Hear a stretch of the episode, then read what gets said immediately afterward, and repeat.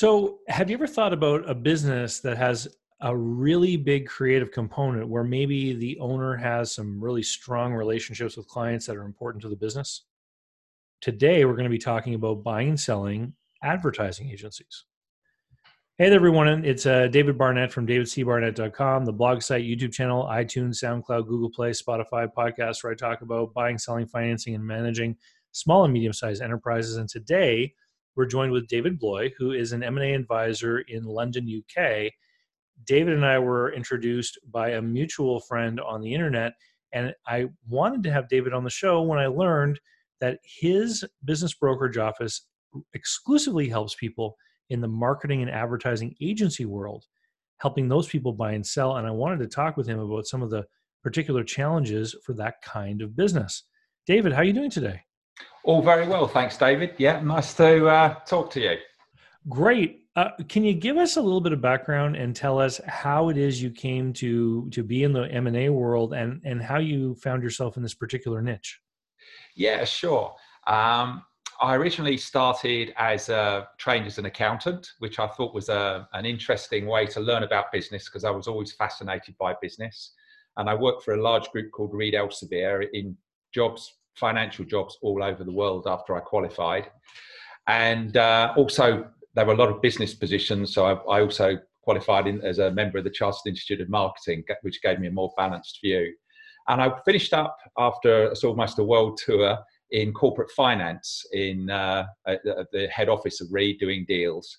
And um, at the time, there was a big movement. This was in the early 90s of shareholder value, which I which really meant doing everything in the interests of the shareholders. And uh, it wasn't particularly my, um, and this was in the recession, and it's something I didn't quite believe in. So I, I wanted to join a business that really valued people and I wanted to find a growing market. So I ended up uh, working with uh, Saatchi and Saatchi as commercial director for their East European regions, based out of uh, Budapest, which was uh, a, a, an in, sort of an interesting uh, baptism of fire in the agency world.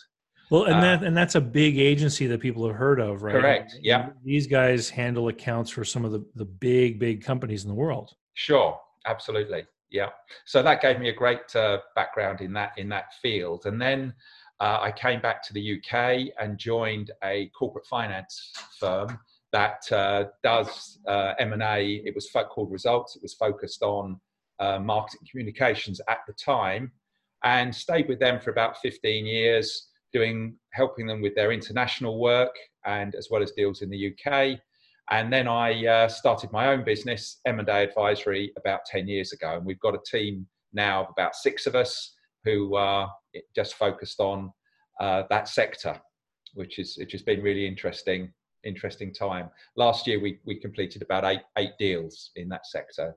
Oh wow. Okay. And and so what what do you think are some of the things that that make the advertising and marketing agency world really i mean i mentioned a couple things but what makes them really different from a lot of the other businesses out there i think in terms of, of deals i mean obviously it's, it's a very you could say a fragile businesses are quite fragile because their only asset is their people so um, and there's not too much in the way of ip i mean some of that's changing now with a lot of these tech agencies but um, you know you have to value that people component. A, a lot of the creativity comes from comes from people. So in doing deals you have to take into account those those uh, some of the feelings and the chemistry and the culture which um you know happy to talk about in a bit more in more detail how how we do the deals. But that that's something that's unique about it well, and I also get the impression that a lot of agencies would probably have some very significant accounts, uh, and and so you would also face uh, maybe fears from a buyer of, of customer concentration. Yes, indeed. Um, yeah, and from an M and A perspective, generally, about if customer concentration is is okay as long as it's below about twenty percent of total revenue. So you wouldn't want much more than twenty percent of your revenue um, with one client. Uh, in, and that's in an ideal world. Um, but but it is possible to sell businesses with a with a much higher concentration than that. And and so, you know, we had talked a little bit a little bit uh, before the interview about about some of these uh, some of these topics. Um, what do you think are some of the key components then that make for a successful transaction? Uh, because clearly they're not just looking at numbers. Right? Yeah, a- a- absolutely. And uh, in a, you could say almost in, in any deal, we almost look at numbers uh, last or at a later stage. Um, I find it really important is to have to get a really successful deal. You have to have three elements um, in that in that deal. The first is is a, when the the parties meet for the first time. You need to have a really good chemistry between them. They, they, there must be that feeling of being able to get on. And, and if you haven't got that initially, you're unlikely to have it during a very kind of tough earnout period when they've got to work together with all the mm-hmm. pressures of clients and everything else. And, and the second thing, the second ingredient, which I would say is, is really important, is, is, a, is an aligned culture. And by culture, I mean not so much in the geographic sense, but much more the way we do things around here. A, a kind of a style and approach to work is, is really important. And, and thirdly, um, that's what, what's really compelling is, a, is an outstanding business proposition. So when the, when the two parties sit together and they say, right, how will we look post deal? That's, that's something that um, you know should be quite outstanding. There should be a number of number of synergies. I've, I've recently um, there's been a on my website there's a video of um, a company uh, called DPC and um, they were bought by a global business, uh, Swedish business called Up. And DPC had a very outsourced method of working, and Up had a similar method of working, although they work globally. So there was a, a, fantastic the chemistry of the guys. If you you can see from the video that they get on really well, even down to the black t-shirts and the two Ronnies sign off at the end. But um, they, they get on really well. You can see the chemistry, you can see the way and style of working absolutely fits. And they've got an outstanding business proposition because they will both be able to use each other on their various clients to a, to a strong degree. So, those things must be really present, and, and we focus on those. And of course, the other vital ingredient is to have a, a very strongly and carefully negotiated and documented commercial terms between the two mm. parties, which is again where we where we come in. So, I mean, you've already mentioned a couple of different examples, and we were talking about an advertising agency being sold to another one. Mm-hmm. Uh, it, would that probably characterize the vast majority of the deals? Are you selling to any individuals or financial buyers, or is it always, almost always, a strategic acquisition? Um, we do it. Financial buyers do uh, enter this this market. Um, it's not always been um, we generally find that trade buyers are probably the best because of the synergies you know a financial mm-hmm. buyer will only really bring money to the equation whereas a trade buyer can bring you know there's often reasons for doing a deal so a trade buyer might bring a not, you know if somebody wanted an office in new york or a, a global network to, to plug into or they wanted a particular um, skill set then that's there with a trade buyer. Uh, and so there's a combination of money and and a number of other synergistic benefits as well. Would would you say that some of the businesses that are out there acquiring other agencies, um, do they see this as an alternative to sales? You know, because I mean, they can try to win accounts, or they can go and grow through acquisition. Sure. The, the, the people that are doing the deals to on the buying side, is this one of the things they've realized is probably maybe even a quicker and easier way to to grow their business? Yeah, sure. I think you need to once you get beyond a certain size, you need to think about both. Um, organic organic uh, growth is a tough is a tough route, and I think a lot of uh, agencies find that um, growing the organic way is is a fairly slow way and a, and a hard way. Um, but nevertheless, it's important to, to also grow organically. Um, but by growing by acquisition, you know, sometimes you want want to bolt on a new skill set or a new or a new geography mm. um, or a new technology onto your business to to perhaps wrap yourselves more around your clients, and that has to be done sometimes quite quickly. Um, so um, that that's uh, uh, that's that's a reason for doing doing growing by acquisition for sure. In your in your example, where I, it was the Scandinavian company that was that was the purchaser, sure. Um, you know, in the time we've known each other and the few conversations we've had, mm. we've been talking a lot about cross-border deals.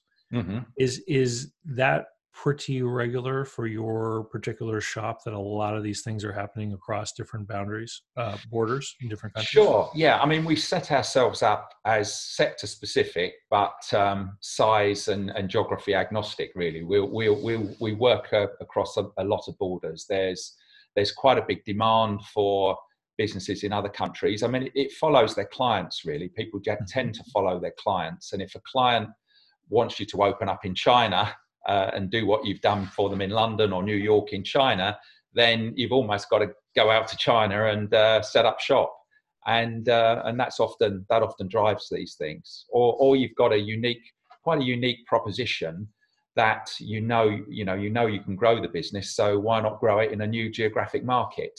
And rather than go in with a complete startup, you might find a, a business that does something similar that you can improve in that market. So uh, yeah, these these are all the things that drive the M and A process. Yeah, it makes a lot of sense.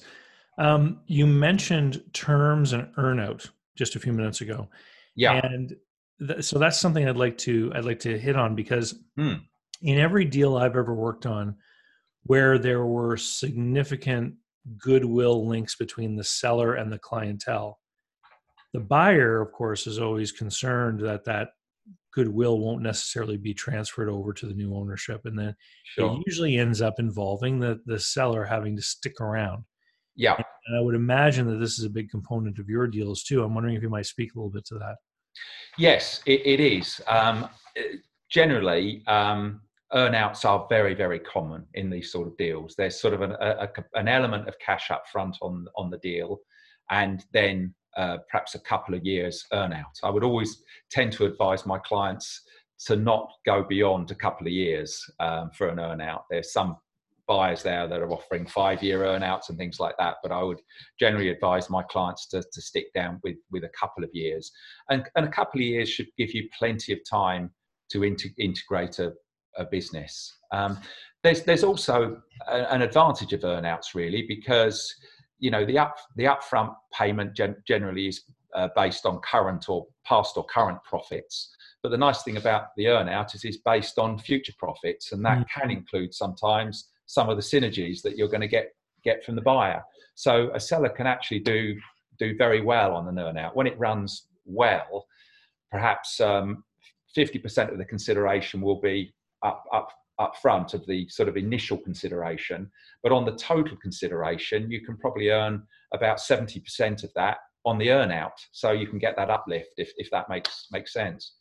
Well, it, it, it does. And I just want to make sure that everyone is clear who's listening or watching is that oftentimes when we sell a business, uh, there may be a seller financing component, but but that's a debt and so it's it's clearly defined this is the amount of money owed and maybe the payments take place over several years for example and what makes it different with an earnout is that the seller is actually retaining some kind of interest in the performance of the business. So if things go up or down, it's going to affect ultimately how much money that seller is going to achieve. Mm. And what, you know, the, the whole idea behind it is so that that seller is going to work to the best of their ability to help the the relationships move over to the new owner.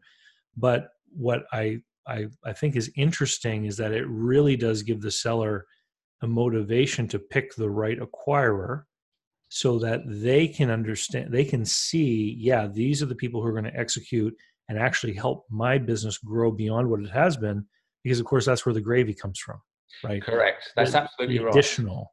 Yeah. Absolutely right. That that is where the gravy comes from and it also goes back to to my earlier point about that's where you need those three vital ingredients which are good chemistry between the parties a, a strong cultural match and a really an outstanding business proposition. And if they're there, the chances are you'll get a successful deal and a, and a fantastic earnout. So if someone's in a business in this industry or in any other business where you know the owner is the primary contact for the biggest accounts and they're worried about this kind of personal versus corporate goodwill mm-hmm. issue coming up i mean what are some of the things that you've observed help buyers become less anxious about this Sure. Okay.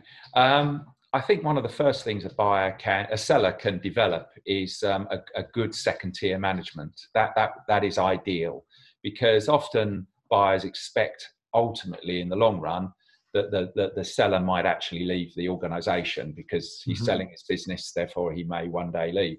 So if you have a, a good second tier management there, then um, that, that's, that's the number one, and that makes it easier to sell, and you'll probably sell for a for a premium, you know, if that if that's available.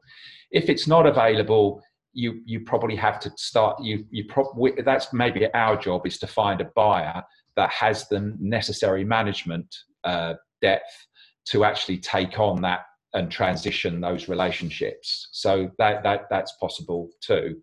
Um, and, a, and a third option is is perhaps to appoint a new CEO during the earnout if a deal is constructed in in such a way. But by by by far the first thing uh, is to is to have a good second tier management. That really helps so that the customers aren't just dealing with that primary individual. They, Correct. They know yeah. other people in the office. Yeah. Exactly. Yeah. Um, so you know, most businesses are are valued on a multiple of their cash flow. Is that consistent with the advertising business? Yes, it is pretty much. I mean, generally, um, that you would the um, you would use uh, profits as a as a, another measure of cash flow. Um, what what you're paid for is generally a, mul- a multiple. There's a range of um, multiples depending on the quality of the business uh, for, for different types of business. And then you have um, how that can vary in terms of value is, is premium and discount factors, such as having a good quality management, second tier mm-hmm. management team, good systems and procedures in place, some quality blue chip clients. And on the neg- negative side, you might have the opposite of that, perhaps with um, low profit margins, a single client, as you mentioned, you know, very heavy client concentration, um, or or a very weak positioning. So there's there's variations in that. Um, in terms of the adjustment to cash flow, you get uh, you are paid um, for any excess cash in the balance sheet. So that that's also quite an interesting um, something in terms of if you're preparing an agency for sale it's important to try and maximize your and optimize your operating cash flow. So I would say to an agency that what you should try and do is make um, is generate about 85% of your operating profits in cash. So your operating cash flow should be about 85% plus of your operating profits. So don't give too too many extended credit terms to uh, to your clients if, if you can avoid it.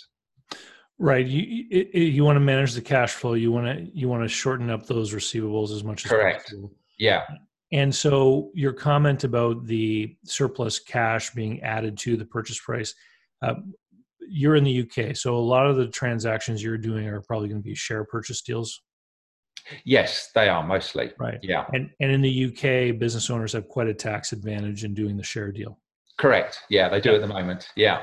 Yeah. No, I, I just I just wanted to make that comment because yeah. you know the the viewership is well diversified internationally, and so um, you know transactions, particularly in the U.S., tend to be asset based, which yeah, which means the seller hangs on to the cash a lot of the time.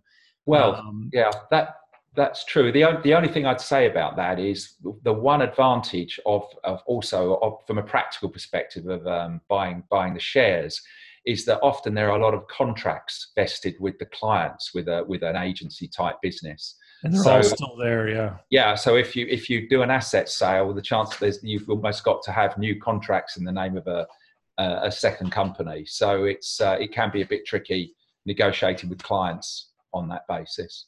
Okay. You, you mentioned about the different kinds of agencies. Can you give us a, an idea of what the sort of varieties are? Like, is it is it the in the media they're using or whether they're ex- doing sort of creative work or not. Can you tell us a little bit about that? Yes, I mean, you've got um, all, all, sorts. You've got, I mean, PR consultancies, obviously the public relations um, agencies. You've got um, digital agencies, which are have been, you know, probably come about since the early 2000s that focus mainly online, but still do quite a lot of creative work. But you know we, we cover things like there's a lot of subsections now in that whole digital arena. You've got seo ppc agencies that you know focus on search. You've got ux you've got web design and build all of those sorts of businesses um, so we, we cover generally the, the whole the whole gambit And um, I think the, you know, probably in the last 15, 20 years, the whole uh, marketing communications world has fragmented quite a lot. So you have lots and lots of specialists developing in, in each, each individual uh, area. You know, for example, there are sort of global SEO specialists and um, those those sorts of things now. So, um, well, okay, so so it's interesting that you have these different flavors. Would you say uh-huh. that the the market for these types of business often is based upon people trying to build the full suite of services for themselves? Like how how is the market right now? What are there certain flavors of agencies that have a greater demand for instance? Yes i mean you you know doing my job you you speak to a lot of people and you you often hear a recurring theme. People so I suppose right now, um, B2B agencies are of interest to people. They, that, that seems a very interesting area. It's, it was once considered a slightly less glamorous part mm. of marketing, but I think um, agency owners have realized that B2B can be a little bit more sticky. Um, you know, it's uh, whereas FMCG business can, you know, uh, be much less sticky. So that that's an advantage. What is FMC? Uh, so consumer B2C consumer okay. marketing uh, that that can actually you know uh, they they have more of a change in marketing directors and there's more agency churn um, on that on that basis. Um, yeah, uh, what else? The data um, that's very much uh, to the fore. Data agencies. There's um, digital agencies of all forms are, are, have a very good market. Always a very good demand for for digital agencies. Geographically, I guess from the UK, perhaps with Brexit, but um, North America is is uh, a lot of interest in um, in agencies in, in the UK finding um, mm. uh, agencies to acquire in the in America and, and North America generally. Okay, and so would would you say that a lot of these are are agencies that want to grow across the ocean um, for the first time, or are they already doing business in both countries and still looking to acquire on both sides? I think it depends on on on the on the type of buyer. I mean, there I was speaking with an agency the other the agency group the other day that that had several smaller um, pockets, uh, smaller agencies in the in the US. I think they had you know some uh, West Coast and one in the East Coast, but they wanted to expand on those significantly. They felt the US was a was a great market, and and wanted to build you know get those right. The size of those agencies equivalent to the the size of um, of their UK business, mm. and you know, and, and other buyers. There, um, I, I literally, I was speaking to again a, a buyer the other day, and they've been very, very successful in the UK. And that the next job for them is is to find um, a, a, nice agency in the US. So that will be their first foray in, into the US. So it just depends. So, I mean, you you use the B word. Um, what what do you think is going to happen as far as Brexit? I I guess look in business you have to be positive. Um, you know the the agency world is made up a lot of entrepreneurs and, and entrepreneurs. You know I've been in this business a, a long time, and you you see people. You know for instance, when I was in Eastern Europe, there was there was wars going on out there, and yet there were agencies emerging. There was guys having running quite successful agency groups, um, despite the the, the Bosnia, Bosnian war uh, in that part of the world. And and if they can do that, then you know Brexit should be pretty easy. I think you know they'll find a way. Do you think that there may be some business, some agencies right now in the UK serving clients throughout the EU that will find that they need to set up another office or maybe acquire someone on, uh, you know, in the continent to carry on? Uh, that that that's a possibility. Although I, I think the um, there is a, it, it's it's possible for, to trade even if we, you know, obviously as we've just left the EU, I do believe a lot of companies trade can trade with with Europe on an agency on a service basis without any um, without any any problem you know right. so I, I, think there's a lot of I, I, I, meet a lot of agencies that have clients in europe and they don't seem to be that affected i think where the issue is um, with brexit is probably if you're more a manufacturing business sure uh, and that they may have to uh, have an office or and, and also financial services i think may well have to have a um, an office in Europe. This the passporting issue. Mm. David, um, thank. It's been a very interesting conversation. Uh, I want to say thank you. Uh, if people want to find you online and connect with you, what, what's the easiest way for them to reach out? Yes, um, I'm on LinkedIn, David Bloys, um, and our website is m&aadvisory.com. And uh, my email address is davidb at m&aadvisory.com. But uh, yeah, probably LinkedIn is probably a very easy easy place to find me. Uh, and uh, I look forward to talking talking to anyone who'd uh, who'd like to. Awesome. And and I'd like to remind everyone out there that if you enjoyed interviews like the one I just did with David and you don't ever want to miss one, uh, be sure to sign up for my email list. If you head over to davidcbarnett.com, there's a form on the left hand side. You can fill in the topics you're interested in and I'll send you out emails all the time about things that uh, are relevant. And uh, one of those things you can check off is the weekly new video digest, which would mean that you would never miss another interview like this one. And with that, we'll say thank you and we'll see you later, yeah. David. Thank you very much indeed, David. Much appreciated. All, all the right. best. Cheers. Bye-bye.